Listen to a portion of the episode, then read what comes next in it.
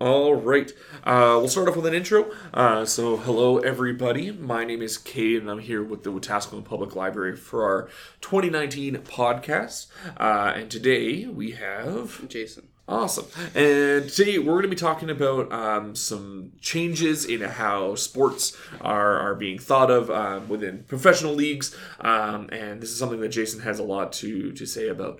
Um, so he's going to be kind of steering the conversation, and me being a non sports guy is going to just try to hold on for the ride. So. Okay.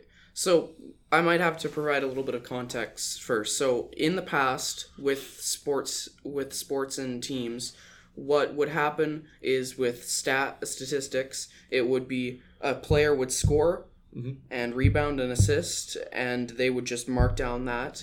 And if they did a lot of po- scoring in the past, it was okay. Then this player's really good. But now, now in this new age, they're looking at the advanced stats and realizing, well, now he's if he's shooting too much, then this is actually hurting the team. You know, Right. and they're taking and they're taking players that used to be really good um, because of the eye test, which is what they called it before, of just looking at the stats and saying, well, this guy's good. Right. And many players have been ruined because now it's, well, they shoot too much, so they can't, they shouldn't be on a court, you know? Okay. So now it, analytics is almost helping um, to make teams better, but it's also ruining players, well, almost really players' careers because there have been many players who've been able to put up lots of points and a lot of stats and fill up this fill up the box score, Right.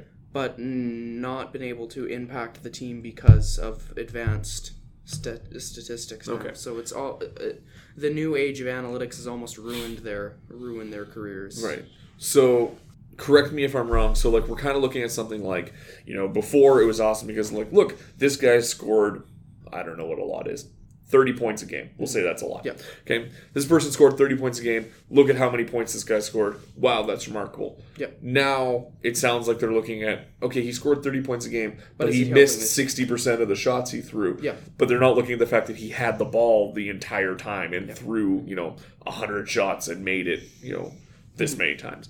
Um, that's really interesting. Um, so, in your opinion, then, it's looking at like some of the, the great basketball players from before this, like your Michael Jordans, your Shaqs, your those.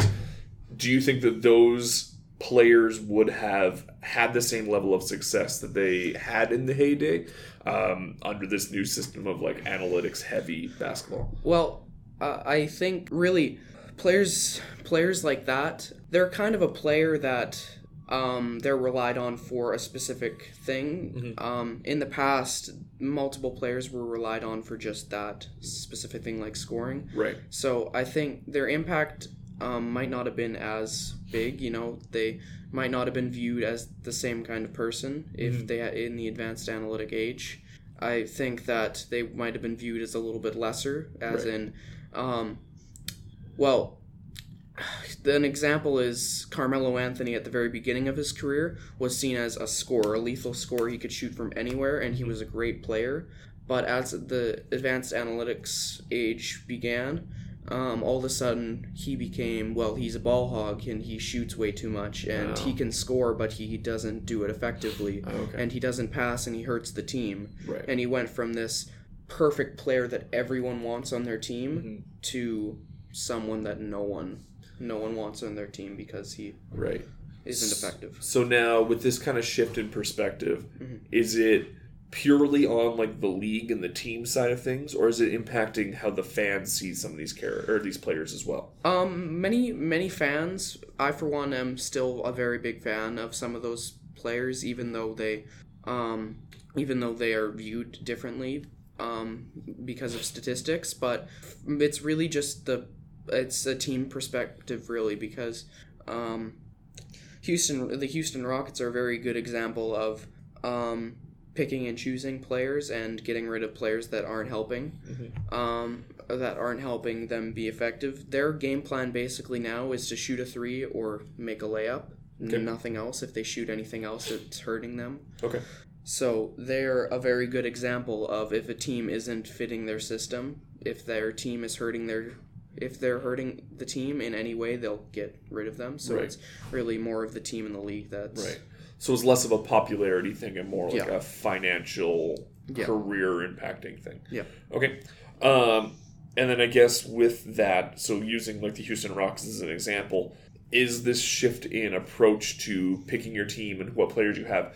Is that giving them results? Like, is the Houston are the Houston Rockets doing better or worse since the shift than they were before? Well, they well in the they haven't had very much success late in the playoffs, but they have been a very successful regular season team. They have been in the uh, out of the 82 games in the regular season, the past two ga- the past two seasons, they have won 60 win- they have had two 60 win seasons. Okay. They've produced uh, most valuable player in the regular season, James Harden. They've had incredible success in the in the regular season, but I just don't see that their type of play style translating to the playoffs and Right. You know in the future. Are there any teams that are kind of a holdout of the old way of doing things that don't appear to be doing the, the heavy analytics? And how are they faring in comparison to someone like the Houston Rockets? Well, there there are many teams that have been able to um, adapt to the new way of thinking and be able to and be able to find success. But there have been many teams um, that have tried to stay as stay um, and protect the old way of thinking and not been successful. Um, a, an ex- a successful access, a successful example of the new way of thinking would probably be the Golden State Warriors. A lot of fans are the a lot of people are fans of the Golden State Warriors. Right. They're they just made it to their fifth straight NBA Finals this year, Okay. um, and they have adapted to the new way of thinking a lot better than some. Okay. Many, um, many teams have not been able to play as well as. Okay. Um, and is this purely a basketball thing, or are you seeing this in other sports? Like, is hockey doing coming to a similar approach where they're less looking for a, a you know a person who is all around good and more looking for like okay well this person is specifically geared for whatever pe- killing power plays or I have not been a big hockey fan, Okay. so but it it really it, I've seen analytics change the game in multiple other sports, but I think that it's really been the bas- it's been basketball's new way of thinking. right Um, you know, and in the past, um, it well as I said before, it was the eye test. You looked at a player, and if he put big numbers in Right. on the stat sheet every night, then he was clearly a good player. Right. But now that there are cameras everywhere in, in an arena, and you can in their advan and more advanced way Mm-hmm. of thinking, now it's well, he may not have gotten twenty rebounds in one game, but he also, but he was a what about all the times that he tipped it to a teammate or he was he was out there being down getting down and dirty and you know Right. fighting in fighting there. Now in the past that wasn't there. It was just you got the rebound. That was your right. that was in your statistical category. Right. And now it's everything is tracked everything every little thing that you could mm. impact a team with is now there because of the So it sounds like there's there's kind of pros and cons to mm-hmm. it. So it's it's maybe taking away from some of those people who are just kind of all around, you know, high score getters or that kind of thing. Yeah. But it's also giving more attention to some of those players that maybe they don't put big numbers up on the scoreboard, but they're helping the team in more subtle ways. Yeah, and kind of allowing those those players to get kind of more of a uh, recognition and, and more of a Yeah. chance at having a real career. yeah Cool. exactly Okay. Um, yeah. No, it's interesting because, like I said, like I'm not a big sports guy, um, but I have seen kind of the shift in um, kind of analytics and that kind of thing in um, like UFC in MMA fighting. Yep. Um, where before it was very much like, oh, okay, like we're gonna score it based on like, okay, this guy's clearly winning. He's beating the tar out of this other guy. But now with them being able to look at the the tapes and stuff like that, you have things like tracking significant strikes. Like what makes a strike significant. Um, you know, if if someone has a scores a takedown at the end of a round, there's a higher chance that they're going to win the round, even if they were getting the tar beat out of them beforehand. So it does seem like it's kind of a shift through a lot of athletic endeavors and a lot of different sports, not just basketball. But it's interesting that it seems to be such a, a major a major shift in basketball, considering like how long basketball's been around. I think maybe that wa- that might be why it seems so significant because basketball's been around for hundreds of years. Yep. Um, whereas you know, and then now it's just shifting the game. Whereas you know, MMA fighting's been around for twenty five. So a, any shift is still like, oh, well, it's a new sport, like whatever. Um, so it is. That's that's very interesting. Yeah. and um, it's just interesting to see the opinions of um, a lot of uh, after NBA players retire, it's usually they either retire for good with all of their millions of dollars, Yeah. or they become a coach or an analyst. Right. Many choose the analyst part on like big networks like the E ESPN, and TN, TSN. Um, and many of them aren't viewed really as analysts as much as they're just talking heads. They're Right. just TV personalities. Yeah. Big example is Charles Barkley, of former Phoenix Sun. He's he is definitely a, a he is definitely against the analytical age. He's he's definitely the um, voice of well. He looks. He looks. You can watch him on the court, and he Yeah. is a great player. So therefore, he is a great player. And what it, uh, like all these advanced numbers are not not making any sense, and they're not they're not going to help make a basketball team better. If they've got a bunch of good players, then that team must must do well. Right. You know. That's interesting. Because I know, again, like I'm not a big sports guy.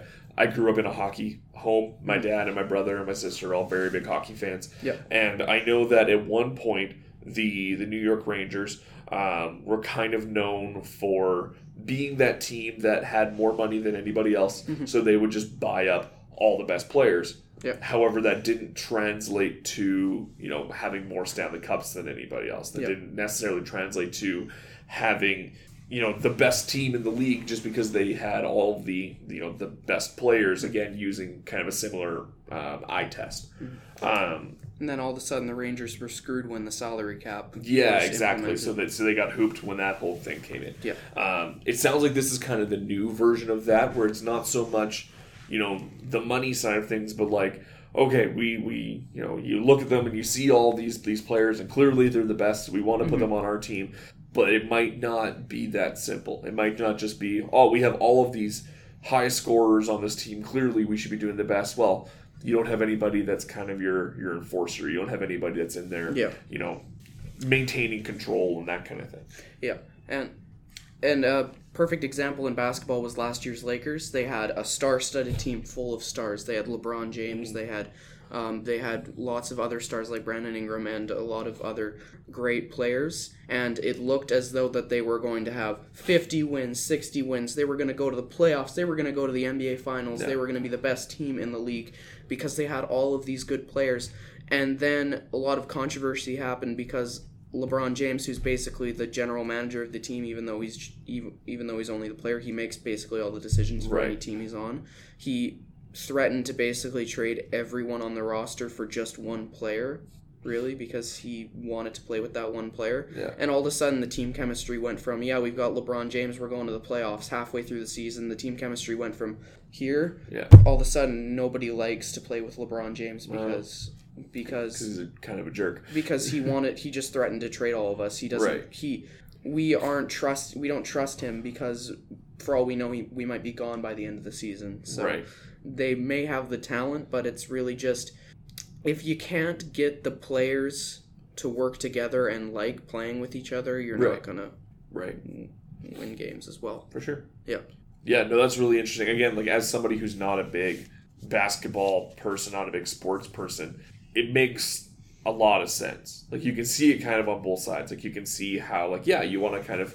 There's things that analytics aren't going to pick up, um, but at the same time, like there's things that if you're just watching, you're not going to see the guy, you know, in the corner fighting for the control. You're only going to see like the big dunks and the big three point. you're gonna see the sports center top 10 players yeah, exactly. And none of those those guys that are kind of your mid range, but are helping make sure that they're setting up your big scores. You don't see those guys. yeah Um, whereas with this system, it seems like those guys are getting a little bit more attention, a which little is bit more credit yeah, which is great for them. Um, yeah, But no, on the. But on the other side of the coin, it's really just all of those players that were just so seen as the. If you have this player on your team, you're destined to win a championship. All of a sudden, they're not effective anymore because, see, they're not. They can do one good thing on the court, but everything else is just. Right. Yeah. So then, in your opinion, looking at kind of like basketball as a whole, like, do you think with this new system, you're getting better basketball? Like, are you getting more more impressive games? Are you getting like more entertaining basketball, or was the game as a whole better the way it was before?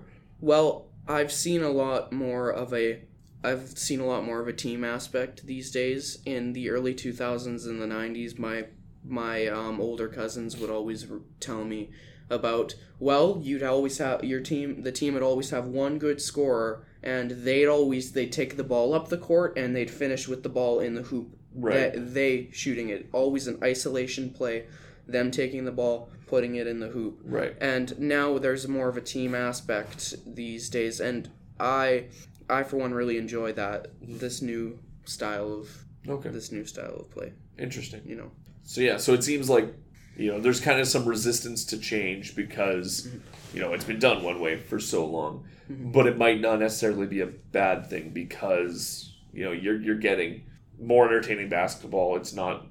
It doesn't seem like it would be as predictable. Mm-hmm. It's not always like, yep, if you get the ball to Jordan, Yeah. that's all you gotta do. Yeah, everyone's got to cover Jordan because if he gets the ball, you're screwed. in the 90s all you had to do was if you had your if your best player was if like if you were opposing Jordan your best player would be guarded by Jordan and Yeah. he would always have the, Jordan would always have the ball to score and he would always defend the best player on the other team Right. you know he was the Yeah. Yeah. Whereas now, it from what you're saying again, don't watch basketball. For from what you're saying, it sounds like it's more kind of you have to really make sure you're playing the whole team. You're Yeah. not you're not playing up against Jordan. You're up against the Bulls or whoever. Yeah. Um, that's interesting. That that as someone from the outside looking in, it sounds to me like that would make like it seems like a positive change. Yeah. Like it seems like it's much more entertaining and, a, and kind of a, a good direction for the sport to go.